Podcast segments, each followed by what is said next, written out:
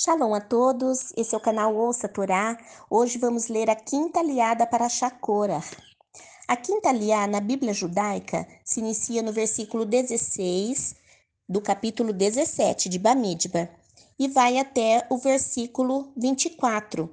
Porém, na Bíblia cristã, ela já inicia no versículo 1 do capítulo 17 e vai até o versículo 9.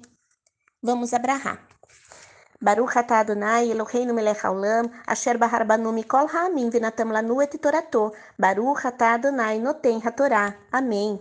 Bendito sejas tu, eterno nosso Deus, Rei do Universo, que nos escolheste dentre todos os povos e nos deste a tua Torá. Bendito sejas tu, eterno, que outorgas a Torá. Amém. Adonai disse a Moshe: Fale ao povo de Israel e recolha deles varas, uma por tribo ancestral, de cada líder da tribo, doze varas. Escreva o nome de cada homem em sua vara, e escreva o nome de Aharon no cajado de Levi, pois cada líder de tribo deverá possuir uma vara. Coloque-as na tenda do encontro, diante do testemunho, onde eu me encontro com você.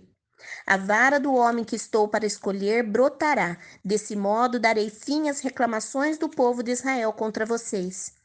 Moshe falou ao povo de Israel e todos os líderes lhe deram suas varas, uma por líder, de acordo com as tribos de seus ancestrais, doze varas.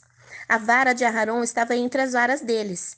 Moshe colocou as varas diante de Adonai na tenda do testemunho. No dia seguinte, Moshe foi à tenda do testemunho e viu ali que a vara de Aharon, da casa de Levi, havia brotado, mas dela não haviam brotado apenas flores, mas também amêndoas maduras. Moshe levou todas as varas de diante de Adonai para todo o povo de Israel, e eles observaram a cada homem, e cada homem pegou sua vara de volta. Fim da quinta liá.